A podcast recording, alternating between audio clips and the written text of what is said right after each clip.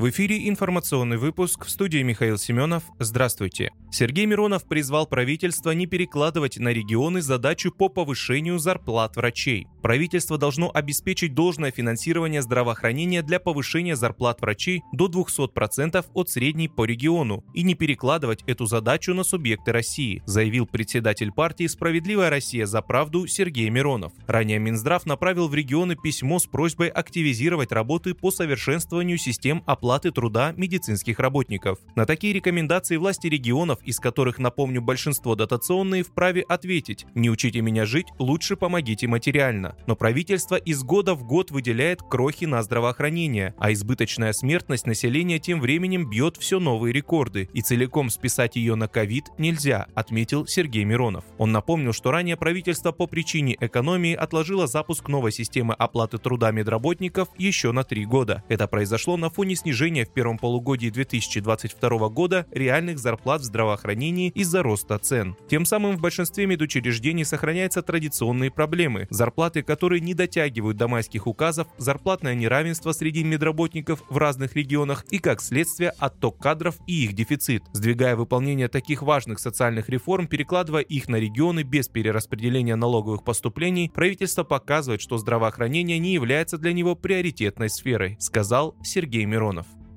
Росгвардия нашла рапорт ВСУ о больших потерях под Северодонецком и Лисичанском. Бойцы Росгвардии в ходе боев под Северодонецком и Лисичанском нашли документ, который подтверждает крупные потери среди военнослужащих вооруженных сил Украины. Об этом во вторник, 6 сентября, сообщает пресс-служба Росгвардии. По данным ведомства, в ходе разведки в Лисичанске силовики обнаружили рапорт командира подразделения ВСУ Александра Коваленко. Он докладывал о том, что украинская армия понесла большие потери. Также в документе было сказано, что военнослужащие ВСУ ушли ушли с обороняемых рубежей из-за слабой подготовки. Они не могли обеспечить защиту личного состава от огневого воздействия наступающих российских войск. В Росгвардии отметили, что, возможно, рапорт был написан по шаблону и готовился заранее, чтобы оправдать неэффективность решений, из-за которых поставленные боевые задачи не были выполнены.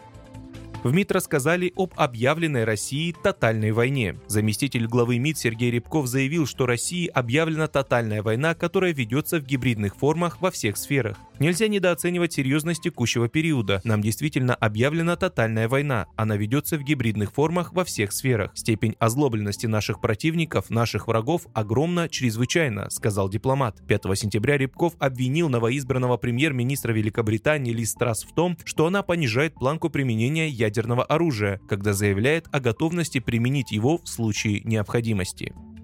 Суд оштрафовал на 2 миллиона рублей хоккеиста Воробьева за подкуп сотрудника военкомата. В Уфе суд приговорил к штрафу хоккеиста Михаила Воробьева, подкупившего сотрудника военкомата, чтобы не служить в российской армии. Нападающий СКА признан виновным по делу о даче взятки. Суд назначил ему штраф в размере 2 миллионов рублей. Напомню, Михаил Воробьев признался в уклонении от армии 10 августа. На момент совершения преступления он был игроком клуба континентальной хоккейной лиги «Салават Юлаев». Вы слушали информационный выпуск. Оставайтесь на справедливом радио.